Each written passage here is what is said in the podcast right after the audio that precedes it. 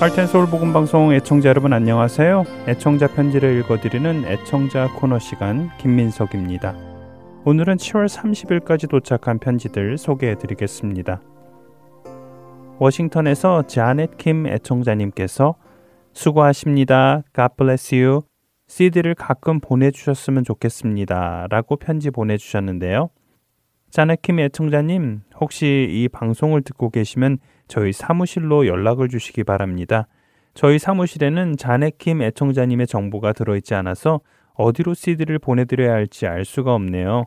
사무실 전화번호는 602-866-8999입니다. 꼭 연락 주시기 바랍니다. 다음 편지 읽어드리겠습니다. 알라바마에서 한오키 애청자님께서 편지 주셨습니다. 할텐 서울 복음 방송에서 봉사하시는 모든 분들께 항상 감사하며 다들 축복받으신 분들이라고 믿습니다. 후원금 보냅니다. 주님을 위해서 써주시면 감사하겠습니다. 건강하십시오. 기쁜 마음으로 주 안에서 매일 승리하는 주님의 귀한 사역 속 형제드림을 감사하면서 라고 보내주셨습니다. 네, 한옥희 애청자님 편지 감사합니다.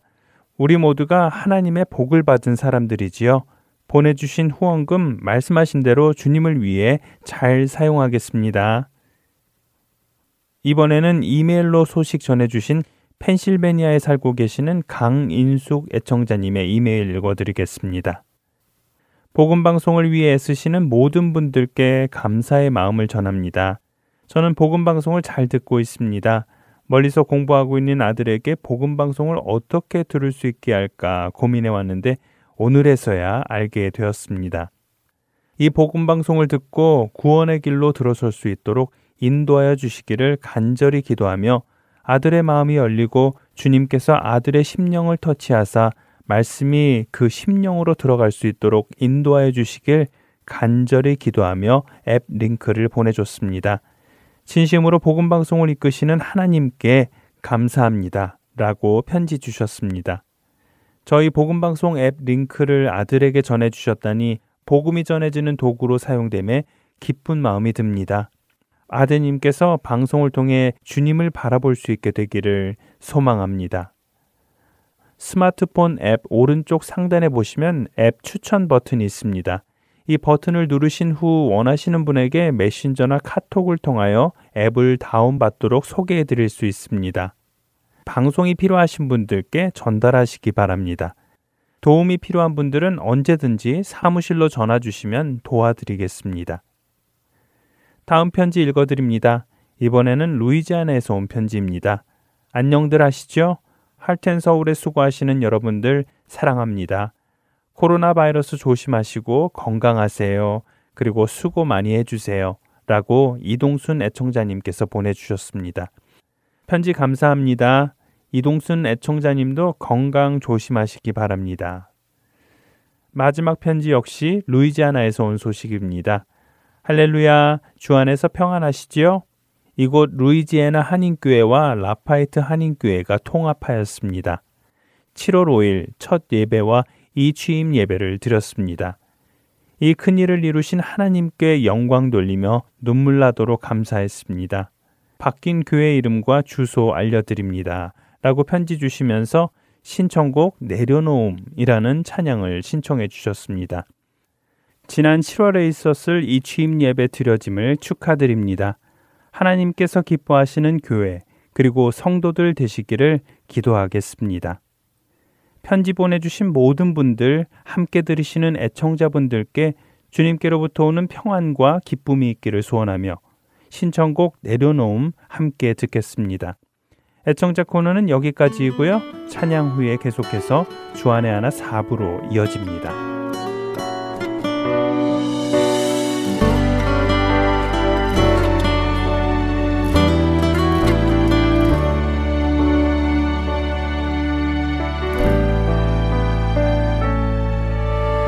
나를 버리고 그의 길을 가는 것 세상 그 무엇보다 어려운 내려놓음 내 안에 예수 그분만 생각할 때 하늘의 그 손이 일하시네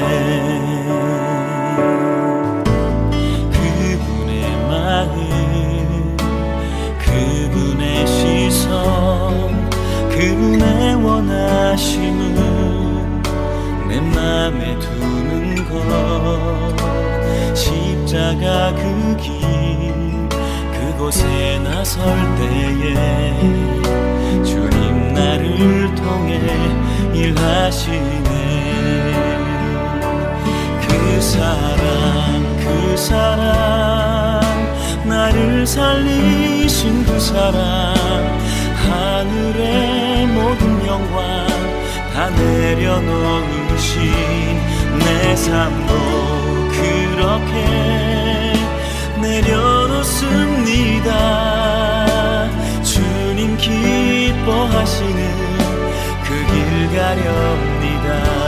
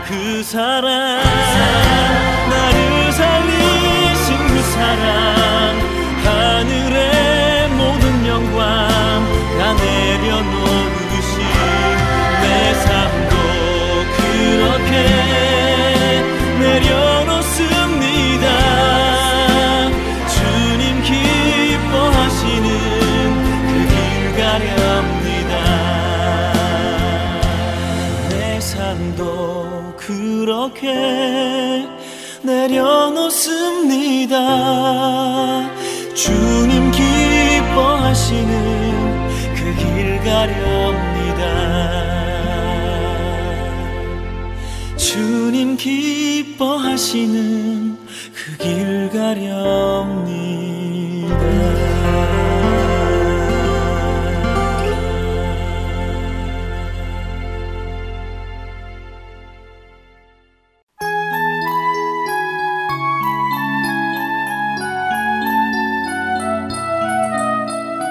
여러분께서는 할텐 서울 복음 방송 주안의 하나 사부 방송을 듣고 계십니다. 주안의 하나 사부에서는 지난 방송들 중에서 신앙에 도움이 될 만한 프로그램을 모아서 다시 방송해 드리고 있습니다.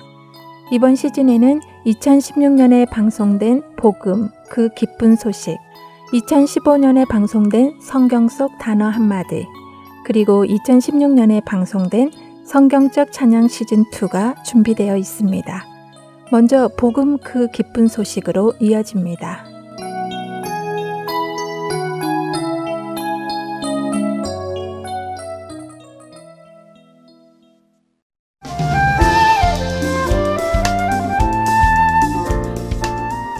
애청자 여러분 안녕하세요. 예수 그리스도를 통해 구원을 얻은 기쁜 소식인 복음을 함께 정리해 나가는 프로그램 복음 그 기쁜 소식 진행의 민경훈입니다. 네, 여러분 안녕하세요. 함께 진행하는 강승규입니다. 지난 시간에는 하나님의 공의에 대해 나누었습니다. 네, 공의나 정의 다 비슷하게 사용되면서 미시파트 또는 체다카라는 히브리어를 사용한다고 설명드렸습니다. 네, 간단히 표현하면 공의란 옳은 것, 공평한 것, 경건한 것 이렇게 이해를 하면 된다고 나누었지요. 네. 그런데 특별히 공평하다는 의미가 똑같이 대해준다는 의미만 있는 것은 아니라는 것을 나누었습니다. 그렇습니다. 공평에는 그렇게 좌우로 치우치지 않고 중간을 지킨다는 의미도 있겠지만요. 성경에서는 그 의미가 악은 벌하시고 선은 상을 주시는 다시 말하면 행한 대로 갚아주는 것이 공평한 것임을 말씀하시고 계시다는 것을 살펴보았습니다. 네, 그래서 하나님의 공의는 죄에 대한 심판을 반드시 하셔야만 하는 것이고 죄를 지은 인간은 하나님의 공의에 의해 반드시 심판을 받아야 하는 것을 배웠습니다. 네. 그렇게 하셔야만 공의로우신 하나님이시고요. 그렇죠. 어, 그런데 저는 이 세상을 바라보면요. 사람들이 참 아이러니하다. 그러니까 역설적이다 하는 것을 많이 느낍니다. 어떨 때 그렇게 느끼시는데요? 예, 요즘 세상 보면요. 특별히 한국의 신문을 보면 어린이를 상대로 한 참 끔찍한 기사들이 많이 나오고 있지요. 아, 네. 아, 정말 경악할 만한 기사들이 너무 많지요. 4살짜리 딸아이를 학대하여 죽인 엄마 혹은 아빠의 이야기, 어린이집 이야기들이 끊이지 않고 계속해서 나오고 있지요. 네, 그렇습니다. 참 안타까운 소식들이 연일 보도가 되고 있습니다. 그런데 이런 사건들을 접하는 시민들의 여론은 주로 어떻게 나옵니까? 여론은 주로 그 가해자들에 대한 엄중한 심판을 요구하지요. 네, 그렇습니다. 처벌이 조금 약하면요. 여론은 솜방망이 처벌이다 하면서 강력한 처벌을 요구합니다. 네, 때때로 한국 사회에서는 술에 취해 벌인 사건에 대해서는 정말 솜방망이 처벌을 하는 경우가 너무 많은 것 같아요. 네, 맞습니다. 참 이해할 수 없는 경우들이 많지요. 술에 취해서 운전을 하면 음주 운전으로 강력하게 벌금을 걷고 면허 취소까지도 하면서요. 술에 취 해서 여성을 성폭행하거나 어린아이들을 성폭행한 사건에 대해서는 심신이 미약했다 하는 이유로 형을 감형해 주는 경우가 많이 있습니다. 네, 예전에 있었던 조두순 사건 같은 경우는 정말 말이 안 되는 판결이었다고 여론이 심각하게 일어났었지요. 그랬죠. 당시 8살짜리 초등학생 여자아이를 성폭행하여 평생 지울 수 없는 정신적 또 육체적 상처를 주고도 단지 술에 취했었다는 이유로 형이 감경되었으니 말입니다. 네, 아주 유명한 사건이었죠. 어, 그때 그 범인 조두순은 12년형을 받았었습니다. 어, 그런데도 그는 그 12년형도 너무 많다고 항소까지 했었죠. 하지만 당시에 가장 사람들이 많이 이야기한 것이요. 죄에 비해서 형이 너무 약하다, 정의롭지 못하다 하는 것이었습니다. 술에 취해서 나쁜 일을 하면 형이 약해지는 것은 공정하지 못하다 하는 의견이었죠. 네, 저도 전적으로 동의를 합니다. 네, 전적으로 동의하시는데 뭐가 아이러니한 네. 것이죠? 제가 아이러니하다는 것은요, 사람들은 이 땅에서 일어나는 이런 일들에 대해서 정의로운 것이 무엇이며 정의롭지 않은 것이 무엇인지 판단할 수 있음에도 불구하고요. 의로우신 하나님께서 불의한 또 악한 세상을 심판하시는 것에 대해서는 불평을 한다는 것이지요. 어, 만약 우리가 세상에 대해 공정한 의를 요구할 마음이 있다면요. 하나님께서 이 세상을 공정하게 심판해 주시기 역시 간구해야 한다는 말씀입니다. 어, 듣고 보니 정말 그렇네요. 세상에는 정말 많은 불의함이 일어나고 있으니 참되신 심판자께서 공의롭게 또 정의롭게 심판해 주시기를 요구하는 것이 많네요. 네, 맞습니다. 어, 그러나 우리는 그렇게 요구하지 않습니다. 왜 그럴까요? 왜냐하면 우리가 그 심판의 대상이기 때문이죠. 하나님께서 공의로 심판하시면 바로 내가 죽기 때문에 우리는 하나님께 공의를 실현해 달라고 하지 못하는 것입니다. 어, 참 이기적이면서도 어, 또 부끄러워지네요. 네. 뭐 인간들이 운영하는 사회법에서도 정의를 요구하는 것이 당연하듯이요. 하나님의 정의가 이루어져야 하는 것 역시 너무도 당연합니다. 악은 벌을 받고 선은 상을 받고 이 정의가 반드시 이루어져야 합니다. 그것이 하나님의 성품이며 또 공의입니다. 아, 자, 오늘은 지난 끝부분에 말씀드린 것처럼요. 한 사람의 불순종으로 인해 죄와 사망이 들어왔듯이 한 사람의 순종으로 인해 의와 생명이 들어오는 이야기를 나누겠는데요. 네, 로마서 5장 18절과 19절의 말씀이었지요. 그런즉 한 범죄로 많은 사람이 정죄에 이른 것 같이 한 의로운 행위로 말미암아 많은 사람이 의롭다 하심을 받아 생명에 이르렀느니라. 한 사람이 순종하지 아니함으로 많은 사람이 죄인 된 것 같이 한 사람이 순종하심으로 많은 사람이 의인이 되리라. 예, 그렇습니다. 자, 그래서 오늘부터는요, 예수님과 그분께서 대속해 주신 피에 대한 이야기를 조금 나눌 텐데요. 전에 우리가 나누었던 창세기 3장으로 다시 돌아가 보지요. 하나님께서 먹지 말라고 하신 선악을 알게 하는 나무를 먹은 아담과 하와는 하나님이 말씀하신 대로 죽음을 경험하게 됩니다. 그 죽음이란 분리라고 말씀을 드렸습니다. 기억하시죠? 네, 그리고 그것을 먹은 그날에 그들에게 이 영적인 죽음, 그러니까 하나님과의 분리가 일어났다고 나누었지요. 그렇습니다. 그래서 이들은 어떻게 되었지요?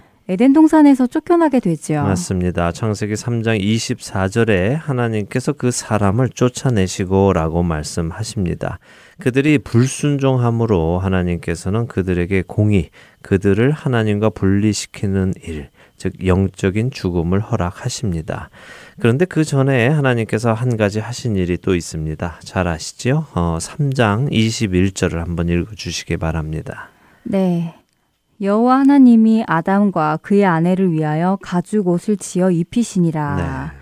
네, 바로 가죽 옷을 지어 입히시는 모습이네요. 그렇습니다. 이것은 동물의 가죽으로 만드신 옷인데요. 이 가죽 옷이 입혀지기 위해서는 어떤 일이 있어야 했을까요? 그 동물이 죽는 일이 있어야 했지요. 그렇죠. 곧 피를 흘리는 일이 있었던 것이었지요. 그렇습니다. 한 생명이 죽는 일이 생긴 것입니다. 그런데 왜 이런 일을 하나님께서 하셨는가를 우리가 좀 생각을 해봐야 하는데요. 성경에는 우리에게는 조금 생소한 개념의 단어들이 있습니다. 어, 속죄라는 개념입니다. 영어로는 redemption이라고 하기도 하고요. 또 atonement라고 하기도 하죠. 죄를 속한다, 속죄하다, 혹은 뭐 죄를 보상한다 이렇게 해석이 되는데요. 우리는 이 개념이 금세 와 닿지는 않습니다. 그런데 속죄라는 말을요, 국어 사전에서 찾아보면 조금 이해하기가 쉬운데요. 속죄를 국어 사전은 지은 죄를 물건이나 다른 공로 따위로 비겨 없앰 이렇게 표현을 합니다. 지은 죄를 물건이나 다른 공로 따위로 비겨 없앤다고요? 네, 속죄할 때의 속자의 한자는요. 죄를 면하기 위해서 돈을 바친다 혹은 바꾼다 이런 의미가 담겨 있는 글자입니다. 아마 어르신들은 이 의미를 잘 이해하실 수 있을 것 같습니다. 죄를 벗기 위해 바치는 돈이라는 속전 같은 단어를 옛 어른들은 쓰셨거든요. 아, 젊은이들 사이에는 그런 단어를 잘 안 써서 그런지 와닿지는 않네요. 네, 그렇죠. 어, 쉽게 이야기하면 벌금과 비슷하기는 한데요. 벌금은 잘못한 것에 대한 벌로 내는 의미가 강하다고 한다면 속전은 그 돈을 내므로써 벌을 사함 받는다는 의미가 강합니다. 음, 그런 의미가 있었군요. 그런데 죄를 돈을 내어 사함받는다는 것이 어, 왠지 정의롭다는 생각은 안 드는데요. 네. 죄에 대한 벌을 받아야지 돈만 내고 끝낸다는 것이 조금은 편치 않습니다. 네, 그럴 수도 있습니다. 어, 하지만 지금 우리가 이야기하는 것은 속전이 옳으냐 아니냐를 이야기하는 것은 아니니까요. 넘어가고요. 속죄에 대한 의미를 보자는 것인데요. 속죄는 다시 정리를 하면 죄를 보상하는 것입니다. 지은 죄를 거기에 상응하는 대가를 치르고 비겨서 없애는 것이죠. 어, 우리말에 무른다는 표현이 있잖아요. 그것과 비슷한 것 같아요. 예, 바로 말씀하셨습니다. 바로 무른다 하는 표현이죠. 우리가 무엇을 샀다가 그 리턴할 때 무른다고 말하죠. 네, 다시 되돌리는 것이죠. 내가 산 물건을 다시 돌려주고 나는 내 돈을 다시 받아오고요. 그렇습니다. 바로 물리는 것이 속죄입니다. 아, 후에 실제로 룻기에 가면 그런 단어가 나오죠. 보아스를 나오미 집안의 기업 물을 자라고 표현하시잖아요. 네, 그랬지요. 어, 그럼 그 물을 자가 바로 제가 지금 말씀드린 그 무르다에 무르다는 것이군요. 네. 어, 저는 다른 뜻으로 알고 있었습니다. 어떤 뜻으로 알고 계셨습니까? 어, 기업을 물려받을 자. 아, 예. 이렇게 아, 알고 있었습니다. 그렇게 알고 계셨군요. 네, 예, 이제 예. 알았네요. 네. 그렇네요. 한국어 표현이 기업을 어, 물은다 하니까 물려받는다. 어, 그렇게 느낄 수도 있겠네요. 그 기업 물으는 것이요. 우리나라 문화에는 없는 문화라서요. 아마도 안 와 닿으셨을 겁니다. 어쨌든 이렇게 물으는 속죄에 대해서 우리가 이해를 했으니까요. 어, 하나님께서 왜 동물을 죽여서 가죽옷을 만 드셨나를 생각해 보도록 하지요. 그것은 죄로 인해 그들이 벗은 것을 깨닫게 되었기 때문입니다. 아담과 하와는 자신들이 죄를 지음으로 해서 자신들이 벗은 것을 깨달은 것입니다. 그래서 하나님께서는 그들의 그 벗은 것을 덮어 주십니다. 가죽옷의 그 옷이라는 단어는요, 케토네트라는 히브리어인데요. 이 의미는 가리우다 하는 의미입니다. 아, 옷이라는 단어가 가리운다는 의미군요. 네. 보통 옷이라면 입는다는 의미잖아요. 그런데 히브리어는 가리운다라는 의미가 있군요. 네, 입기는 입는데 그 목적은 가리우는 것이죠. 어, 이 말을 잘 기억하세요. 가리는 것이 아니라 가리워진다는 것입니다. 내가 가리는 것이 아니라 가리워지는 것입니다. 나의 수치가, 나의 죄가 가리워지는 것이죠. 아담과 하와는 처음에 무화과 나무 잎을 엮어서 자신들의 수치를 가렸습니다. 그러나 그들은 자신들의 수치를 가릴 수 없었지요. 무화과 잎으로는 가릴 수 없는 것입니다.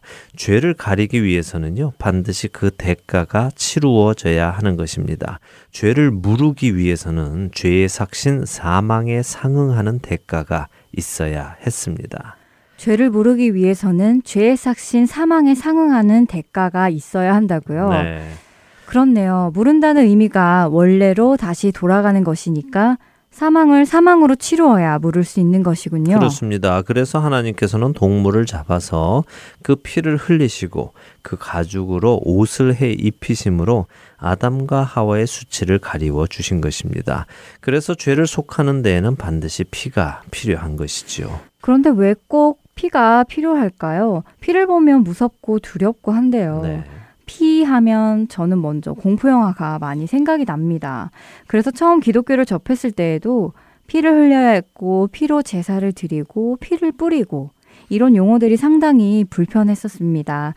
마치 예전에 본 그런 공포 영화들의 한 장면이 떠오르기도 하고요. 네, 뭐 저도 마찬가지였습니다. 그런 사탄적인 영화, 마귀적인 영화에도 피가 참 낭자하지요. 어, 그런데 하나님께 제사를 지낼 때도 피가 또 낭자했습니다. 그래서 저도 처음에는 이 피가 가지고 있는 의미를 잘 모르는 상태에서 보았을 때는 양쪽이 다 너무 무섭더라고요. 어, 하지만 그 의미를 찾고 또 알고 나니까요. 아, 이것이 사탄의 계략이구나 하는 것을 또 느끼게 되었는데요. 어, 먼저 레위기 17장을 좀 보지요. 레위기 17장 11절을 한번 읽어 주시기 바랍니다. 네, 레위기 17장 11절입니다.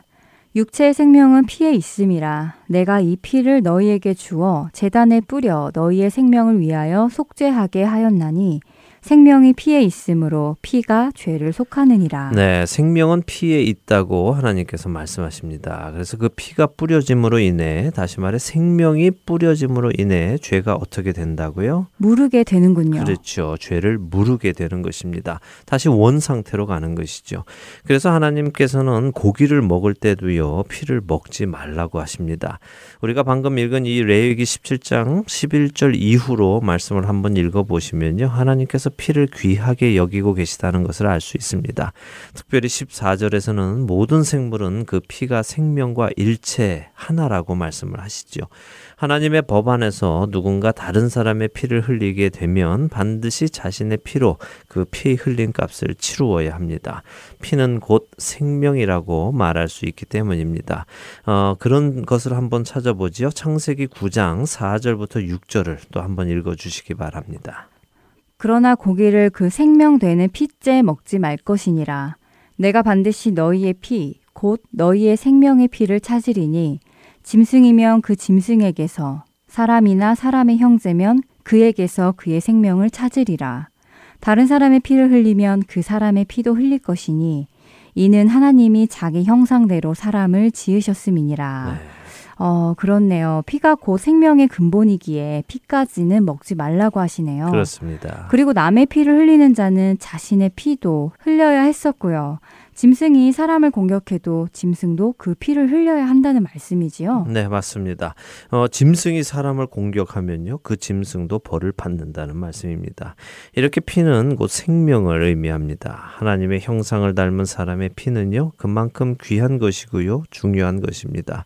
바로 이런 이유로 사탄 마귀는 그 피를 마구 흘리는 것입니다. 그 귀한 피를 하나님의 형상이 담긴 그 피를 마구 흘리게 함으로써 피를 모욕하는 것이며 하나님을 모욕하는 것이죠. 그런 의미였군요. 인간의 귀한 피를 헛되이 흘리게 하는 것. 그것이 곧 하나님이 하지 말라고 하신 일을 함으로 하나님께 대적하는 일이네요. 그렇습니다. 사탄은 언제나 이렇게 하나님을 대적하죠. 어, 우리는 이 피를 정말 귀하게 여겨야 합니다. 자, 다시 본론으로 돌아오지요. 무른다는 것은요, 원래대로 돌려놓는 것입니다. 이 말을 제가 조금 더 쉽게 표현을 해드릴게요. 영어를 잘 하시는 분들은 get even 하는 거 아시죠? 똑같이 주어서 평평하게 한다는 것이요. 한국말로 쉽게 표현을 하면요. 플러스 마이너스 해서 똑같이 되는 것. 어, 한국 분들 쓰시는 말 중에 똔똔 한다는 거 들어보셨죠? 네. 예, 사실은 일본 말인데요. 팽팽하게 한다, 균형을 잡는다 그런 의미입니다. 그러니까 죄라는 마이너스를 피라는 플러스로 합쳐서 어, 0을 만드는 것입니다. 지로를 만드는 것이죠. 그래서 하나님께서는 아담과 하와의 죄를 가리워 주시기 위해서 동물을 잡아 그 피를 흘리시고 그 가죽으로 옷을 해 입히셨습니다. 그런데 문제가 있습니다. 어떤 문제이지요? 그 동물의 피가 사람의 죄를 덮기에는 부족하다는 것입니다. 어, 가치가 틀리기 때문인가요? 그렇죠. 동물은 그냥 창조되었지만 사람은 하나님의 형상을 따라 창조되었기에 그 안에 하나님의 형상이 담겨 있어서 동물의 피로는 그 죄를 완전히 덮을 수 없는 것입니다. 그 마이너스를 채워줄 플러스가 조금 모자라는 것이죠. 모자라기 때문에 여전히 마이너스인 것입니다. 히브리서 9장 13절을 먼저 한번 읽어주세요. 염소와 황소의 피와 및 암송아지의 죄를 부정한 자에게 뿌려 그 육체를 정결하게 하여 거룩하게 하거든. 네, 히브리서의 이 말씀에서 보듯이요. 염소와 황소, 즉 짐승의 피를 부정한 자에게 뿌렸을 때 그 육체가 정결하게 되어서 거룩하게 되기는 한다고 하십니다. 그러나 그것은 죄까지 없애주지는 못하지요. 다음 장인 히브리서 10장 4절을 읽어주세요. 네. 이는 황소와 염소의 피가 능히 죄를 없이하지 못함이라. 네, 그렇네요. 죄를 능히 없이는 못한다고 하십니다. 그렇다면 잠시 가리워주는 임시적인 것이군요. 그렇습니다. 이제 다시 히브리서 9장 11절에서 15절까지를 한 절씩 교독해 보도록 하겠습니다. 네. 그리스도께서는 장래 좋은 일의 대제사장으로 오사 손으로 짓지 아니한 것, 곧 이 창조에 속하지 아니한 더 크고 온전한 장막으로 말미암아 염소와 송아지의 피로 하지 아니하고 오직 자기의 피로 영원한 속죄를 이루사 단번에 성소에 들어가셨느니라. 염소와 황소의 피와 및 암송아지의 죄를 부정한 자에게 뿌려 그 육체를 정결하게 하여 거룩하게 하거든. 하물며 영원하신 성령으로 말미암아 흠 없는 자기를 하나님께 드린 그리스도의 피가 어찌 너희 양심을 죽은 행실에서 깨끗하게 하고 살아계신 하나님을 섬기게 하지 못하겠느냐.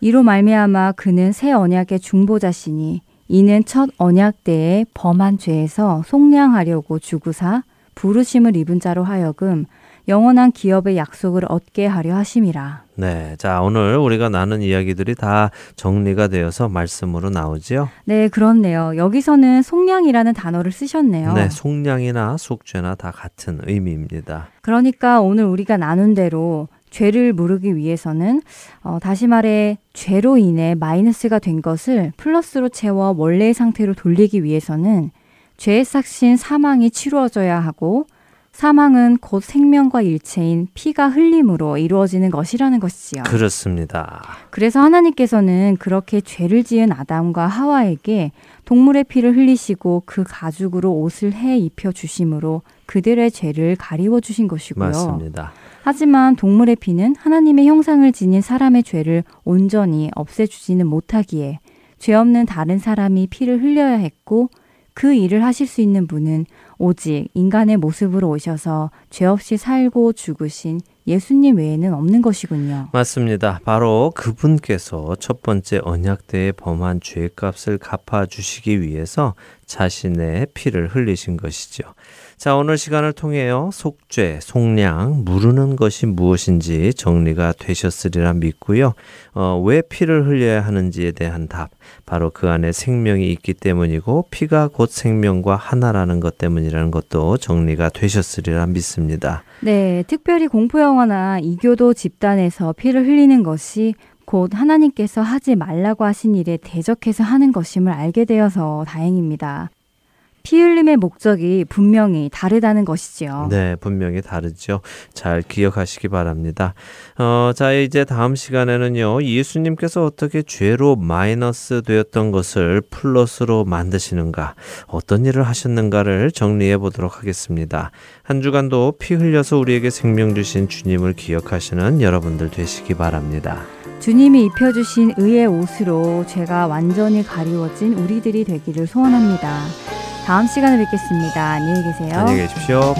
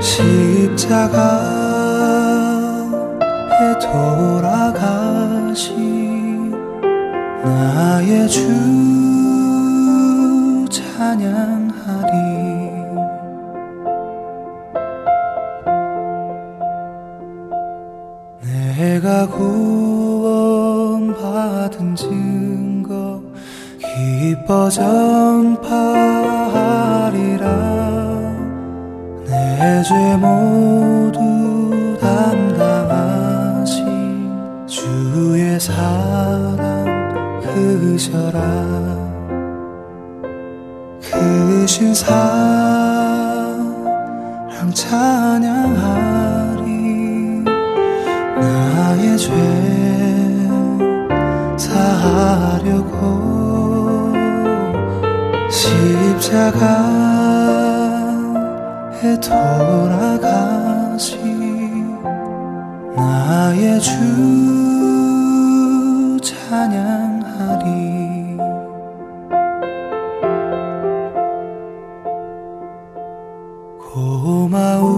고마우신 구세주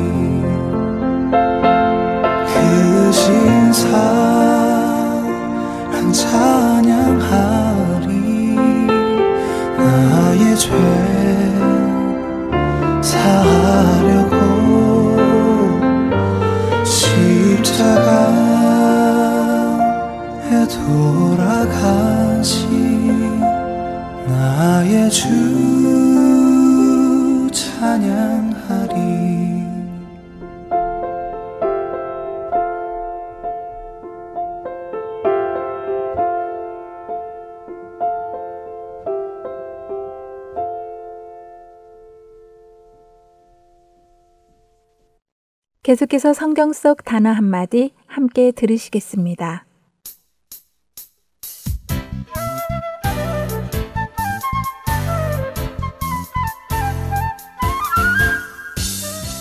여러분 안녕하세요. 성경 속 단어 한마디 진행의 이다솜입니다. 여러분은 혹시 특별한 날도 아니고 칭찬이나 감사를 받을 만한 일을 하지 않은 것 같은데 선물을 받아보신 적이 있나요? 생일 같은 기념일에 선물을 받으면 마냥 기분이 좋을 텐데 생각지도 못한 날 갑자기 선물을 받으면 약간 당황스럽기도 합니다. 그래도 선물은 받을 때마다 기분이 참 좋아지게 하는 것 같아요. 문득 하나님께 선물을 받는다면 기분이 어떨까 생각해 보게 되는데요. 하나님께 받으면 아마 더 신나고 좋겠죠? 우리가 때로는 이상하게 생각하기도 하고 때로는 너무 받고 싶다고 욕심내는 말 중에 은사라는 말이 있는데요. 저는 은사라는 말을 들으면 선물이라는 생각이 가장 먼저 떠오릅니다. 은사를 기독교 사전에서는 하나님께서 주신 재능이라고 표현합니다. 오늘 성경 속 단어 한마디 시간에서는요, 여러분과 함께 은사에 대해서 나눠보겠습니다. 은사는 한자로 은혜은과 줄사자가 합해진 말인데요. 은혜로 주다, 하나님께서 우리에게 은혜로 주시는 선물이라고 번역할 수 있지요. 영어로는 gifts of grace, 헬라어로는 카리스마라고 합니다. 지난 시즌에 바로 이 카리스마라는 제목의 프로그램에서 은사에 대해 자세히 나누었었죠. 은사에 대해 더 자세히 알고 싶으신 분들은 2016년 10월부터 12월까지 방송된 카리스마를 참조하시기 바랍니다. 카리스마는 헬라어로 카리스라는 어근에서 나온 단어입니다. 카리스는 grace, 은혜로 번역이 되고요. 그래서 카리스마의 원어적인 의미는 은혜의 선물, 값없이 주는 선물이라는 의미를 가지고 있지요. 선물은 내가 노력한다고 얻어지는 것이 아니라 누군가 내게 거저 주는 것인데요. 하나님께서 우리 그리스도인들에게 주시는 선물이 바로 은사인 것이지요. 고린도전서 12장 4절은 은사는 여러 가지나 성령은 같고라고 말씀하십니다. 은사가 한 가지가 아니라는 말씀이지요. 그렇다면 성경에서 말씀하고 있는 은사에는 어떤 것들이 있을까요? 고린도전서 12장 8절에서 12절까지를 읽어드리겠습니다. 어떤 사람에게는 성령으로 말미암아 지혜의 말씀을, 어떤 사람에게는 같은 성령을 따라 지식의 말씀을, 다른 사람에게는 같은 성령으로 믿음을, 어떤 사람에게는 한 성령으로 병 고치는 은사를, 어떤 사람에게는 능력 행함을, 어떤 사람에게는 예언함을, 어떤 사람에게는 영들 분별함을, 다른 사람에게는 각종 방언 말함을, 어떤 사람에게는 방언들 통역함을 주시나니 이 모든 일은 같은 한 성령이 행하사 그의 뜻대로 각 사람에게 나누어 주시는 것이니라. 은사의 종류가 참 다양하지요. 그런데 하나님께서는 왜 우리에게 이렇게 여러 가지 은사를 주시는 것일까요? 그 답은 고린도전서 12장 4절부터 7절에 있습니다. 은사는 여러 가지나 성령은 같고 직분은 여러 가지나 주는 같으며 또 사역은 여러 가지나 모든 것을 모든 사람 가운데서 이루시는 하나님은 같으니 각 사람에게 성령을 나타내심은 유익하게 하려 하심이라고 말씀하십니다. 물론 이 유익함은 나의 유익을 위함이 아닌 교회와 성도 가운데 유익이 있게 하기 위함이고 그것이 하나님의 뜻을 이루는 것이며 하나님의 영광을 나타내는 것입니다. 성도가 받은 은사가 성령님 안에서 한 마음으로 사용될 때 성도들은 서로를 세워주고 교회를 세우는 일을 해나가게 됩니다. 그러니 그리스도를 머리로 한 몸의 각 지체인 우리가 각기 받은 은사대로 주님의 유익을 위해 잘 사용되어져야 하겠지요. 다음 한 주간도 성령님 안에서 각 지체를 돌아보며 각기 받은 은사대로 교회와 성도들을 잘 섬기시는 한 주 되시기 바라며 성경 속 단어 한마디 여기에서 마치겠습니다. 다음 한 주간도 평안하세요. 애청자 여러분 안녕히 계세요.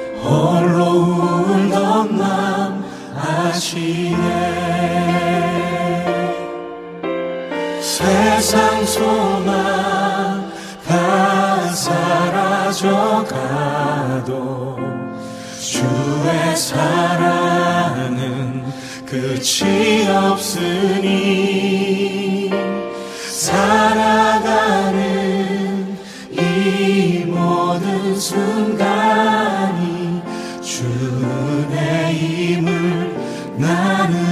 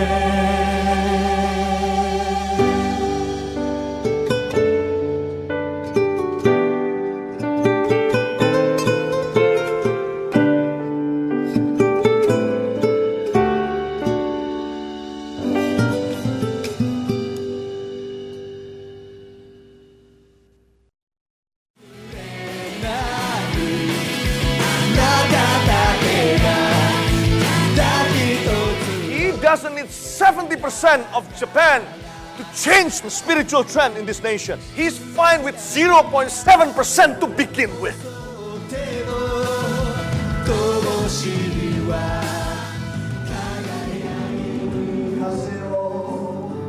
하나님을 향해 부르짖는 일본인들의 간절한 마음이 들리십니까? 크리스천 인구가 1%도 되지 않는 척박한 영적 사막 일본. 그 사막의 땅에도 복음의 씨앗이 뿌려져야 할 것입니다. 하트앤서울 복음 선교회에서는 이 일을 위하여 일본어 방송 CD를 제작하였습니다.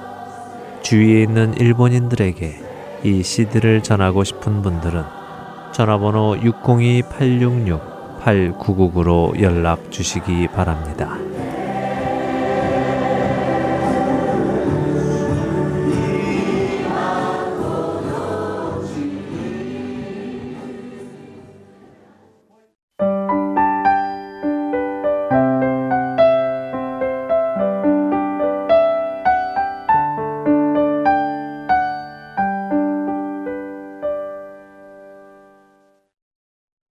성경적 찬양 시즌 2로 이어집니다.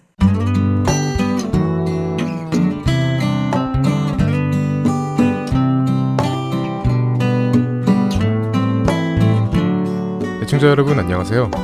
하나님께 드리기에 합당한 찬양이 무엇인지 나누고 함께 불러보는 성경적 찬양 시즌2 진행의 박윤규입니다.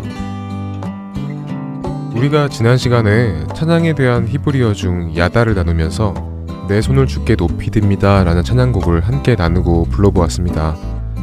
야다는 손을 들고 찬양하는 모습의 의미를 가지고 있죠.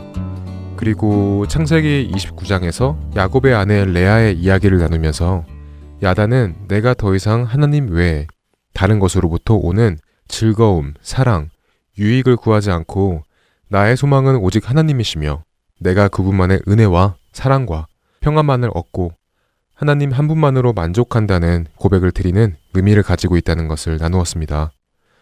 그리고 이사여서 61장 1절에서 3절 사이에 나온 말씀을 근거로 쓰인 코러스 부분을 나누어 보았는데요. 예수님께서 이 땅에 그리스도로 오셔서 심령이 가난한 자에게 기쁜 소식을 전하시고 마음이 상한 자를 고치시며 포로된 자에게 자유를 갇힌 자에게 노임을 선포하십니다. 슬퍼하는 모든 자를 위로하시고 자신의 죄로 인해 괴로워하고 회개하는 자의 머리에 있는 죄를 털어내시고 대신 화관을 씌워주십니다. 또 우리 입술에 근심하는 대신 하나님을 찬송하는 말씀을 넣어주셨다는 것을 나누었습니다. 지난 한 주 야다의 찬양을 드려보셨나요? 나를 내려놓고 나의 온전한 소망이 되시는 주님께 자녀의 모습으로 두 팔을 벌리고 나아가며 찬양 드리는 한 주 되셨으리라 믿습니다. 오늘 나누어볼 찬양의 히브리어는 샤바라는 단어입니다. 샤바는 주로 시편에서 많이 쓰였는데요. 시즌 1에서 이 샤바라는 단어를 나누었듯이 샤바는 크게 두 가지의 의미를 가지고 있습니다. 첫 번째는 크게 찬양하다. 두 번째, 잔잔하게 하다. 이 두 가지만 놓고 보면 어떻게 한 단어에서 서로 반대되는 뜻을 가지고 있을 수 있을까라는 생각이 들기도 하죠. 이론적인 자세한 설명은 성경주 찬양 시즌 1, 3월 12일자 방송 5부에서 들으실 수 있습니다. 오늘은 이 샤바라는 단어의 의미를 간략하게 나누어 보고 이 단어의 뜻에 맞는 찬양을 함께 불러보겠습니다. 먼저 크게 찬양하다의 의미를 가장 잘 표현한 곳을 살펴볼까요? 시편 145편 4절 말씀입니다. 대대로 주께서 행하시는 일을 크게 찬양하며 주의 능한 일을 선포하리로다. 여기에서 크게 찬양하며 라는 의미가 바로 샤바가 가지고 있는 의미입니다. 크게 찬양을 하긴 하는데 어느 정도로 크게 찬양을 해야 할까요? 얼마나 크게 찬양을 해야 하는지 알기 위해서는 두 번째 의미인 잔잔하게 하다를 나누어 보면 알 수 있는데요. 시편 89편 9절 말씀을 살펴보겠습니다. 주께서 바다의 파도를 다스리시며 그 파도가 일어날 때 잔잔하게 하시나이다. 네, 이 시편 말씀에서 잔잔하게 하다가 바로 샤바입니다. 첫 번째 의미였던 큰 소리로 찬양하다와 두 번째 잔잔하게 하다의 의미를 합하해 보면 잔잔해질 만큼 큰 소리로 찬양하다라는 의미가 되겠죠. 무엇이 잠잠해질 만큼 큰 소리로 찬양하라는 뜻일까요? 네, 그렇습니다. 그 바다의 파도가 잠잠해질 정도로 큰 소리로 찬양해야 하는 것입니다. 이렇게 우리의 목소리를 사용하여 큰 목소리로 찬양하는 뜻을 가지고 있지만 있는 힘껏 소리만 꽥꽥 지르며 찬양하는 것은 아닙니다. 우리가 샤바할 때 그 찬양 속에는 주님의 크심과 권위와 능력을 포함하고 있습니다. 마가복음 4장 39절 말씀. 예수께서 깨어 바람을 꾸짖으시며 바다더러 이르시되 잠잠하라 고요하라 하시니 바람이 그치고 아주 잔잔하여지더라 라는 말씀처럼 바람과 파도가 잠잠해질 정도로 우리의 그 샤바 속에는 주님의 크심과 권위와 능력을 포함하고 있어야 합니다. 그때서야 우리의 찬양 속에 거하시는 주님의 그 위대하심과 권위와 능력으로 우리 앞에서 우리를 위협하는 그 파도와 바람과 폭풍을 잠잠케 할 수 있는 것입니다. 폭풍과 바다와 바람도 상대가 안 될 정도로 더 큰 소리로 우리의 전심 전력을 다하여 찬양을 해야겠죠? 그럼 여기에서 우리 함께 찬양을 해보는 시간을 가져볼까 합니다. 오늘 함께 불러볼 찬양은 주 하나님 지으신 모든 세계라는 찬양입니다. 이 찬양을 전심 전력을 다하여 우리 앞에서 날뛰는 모든 것들을 잠잠케 하시는 주님의 그 크심과 권위와 능력에 의지하여 찬양해 보겠습니다.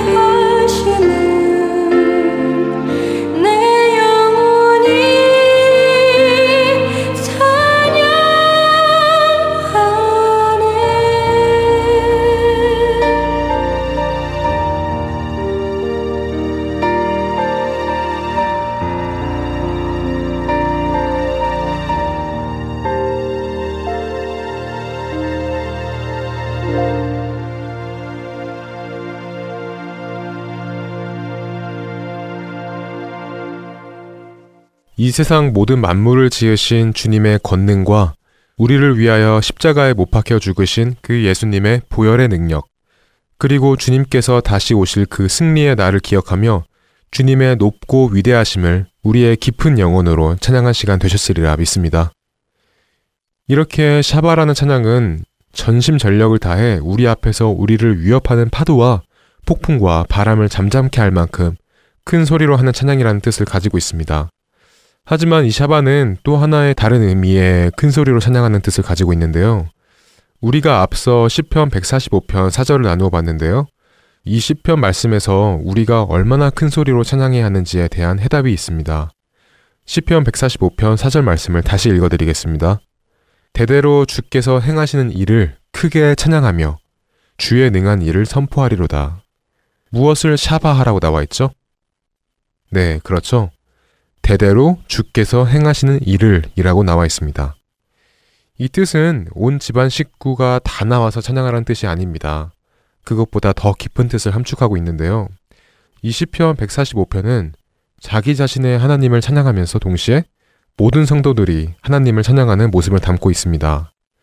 그 찬양의 모습이 자신의 세대에서 끝나는 것이 아니라 다음 세대로 또 그 다음의 세대로 이어져 나가며 찬양하기를 바라는 모습을 담고 있습니다. 아브라함의 하나님이 이삭의 하나님이 되시고 이삭의 하나님이 야곱의 하나님이 되시는 것처럼 말이죠. 이렇게 우리 세대가 다음 세대로 또 다음의 세대가 그 다음의 세대로 전해질 정도로 크게 찬양을 하는 의미를 가지고 있습니다. 하지만 아무 찬양을 아무렇게나 하라는 것이 아니죠. 시편 말씀처럼 주께서 행하시는 일을 큰 소리로 찬양해야 하는 것입니다. 나의 하나님은 이런 일을 나에게 행하셨고 나의 하나님은 나에게 이런 분이시고 나의 하나님은 나에게 어떤 분이신지를 내가 경험한 하나님을 다음 세대까지 전해질 수 있도록 찬양하는 것입니다. 우리가 앞서 폭풍과 바람과 파도를 잠잠케 할 수 있을 정도로 큰 소리로 찬양하는 것을 나누었을 때 소리만 있는 힘껏 내지르는 것이 아니라 주님의 그 크심과 권위와 능력을 우리의 깊은 영혼으로 찬양해야 한다는 것을 나누었습니다. 이와 같이 다음 세대까지 전해질 만큼 큰 소리로 찬양하라는 이 뜻도 마찬가지입니다. 큰 소리로 찬양하는 것도 중요하지만 우리의 목소리로만으로는 다음 세대까지 전하는 것은 불가능하겠죠? 우리 중에 누가 시간과 공간을 가르고 다음 세대까지 우리의 찬양을 전할 수 있을까요? 이것 또한 마찬가지로 주님의 크심과 권위와 능력이 필요한 것입니다. 바로 시간과 공간을 가르는 주님의 능력, 공중의 권세 kingdom of the air를 가르는 능력 말이죠. 그러니까 우리가 샤바 할 때 우리가 경험한 그 하나님을 공중의 권세를 가르고 그 찬양이 그 간증이 우리 다음 세대까지 전해질 만큼 큰 소리로 해야 한다는 것입니다.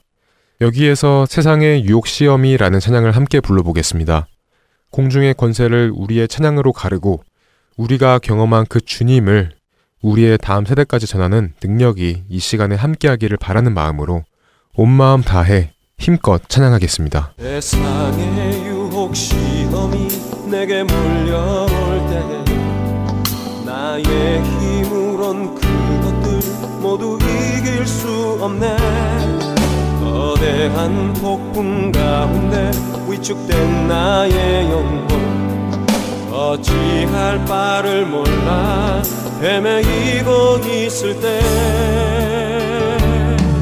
주를 찬양 손을 들고 찬양 전쟁은 나에게 속한 것 아니니 주를 찬양 손을 들고 찬양 전쟁은 하나님께 속한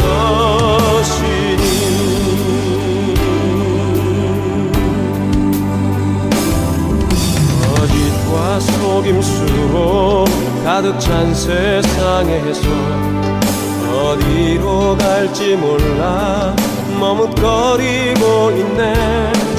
공중의 권세 잡은 자 지금도 우리를 실패와 절망으로 넘어뜨리려 하네. 주위를 둘러보면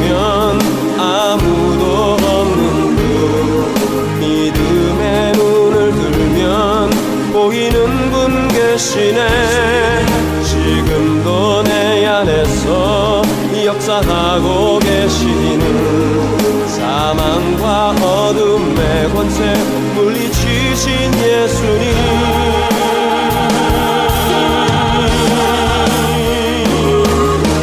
찬양 손을 들고 찬양 전쟁은 나에게 속한 것 아니니 주를 찬양 손을 들고 찬양 전쟁은 하나님께 속한 것이니 오늘은 히브리어 찬양 중 샤바라는 단어를 함께 나누어 보았습니다. 폭풍과 바다와 바람을 잠잠하게 할 만큼 큰 소리로 부르는 찬양.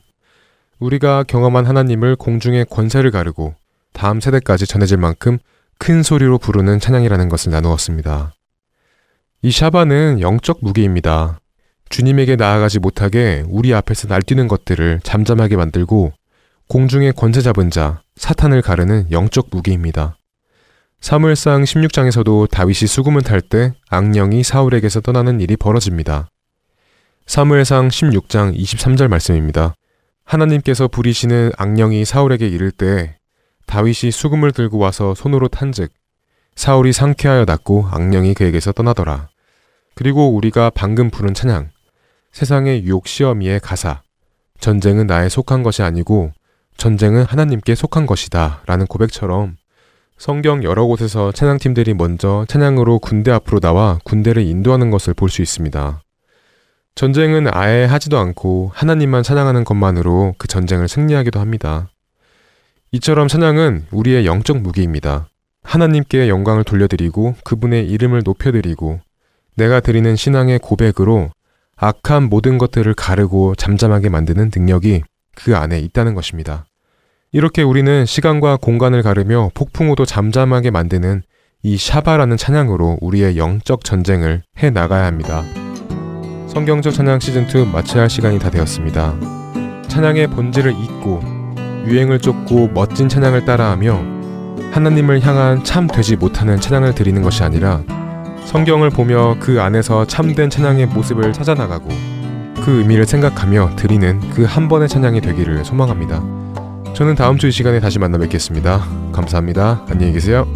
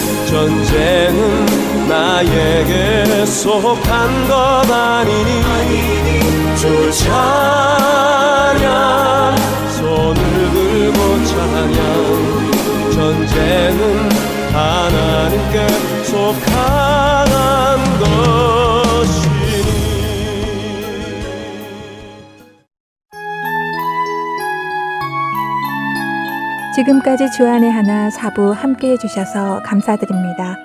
다른 지난 방송들을 더 듣고 싶으신 분들은 홈페이지 www.heartandseoul.org에서 특별 방송을 클릭하셔서 들으실 수 있습니다.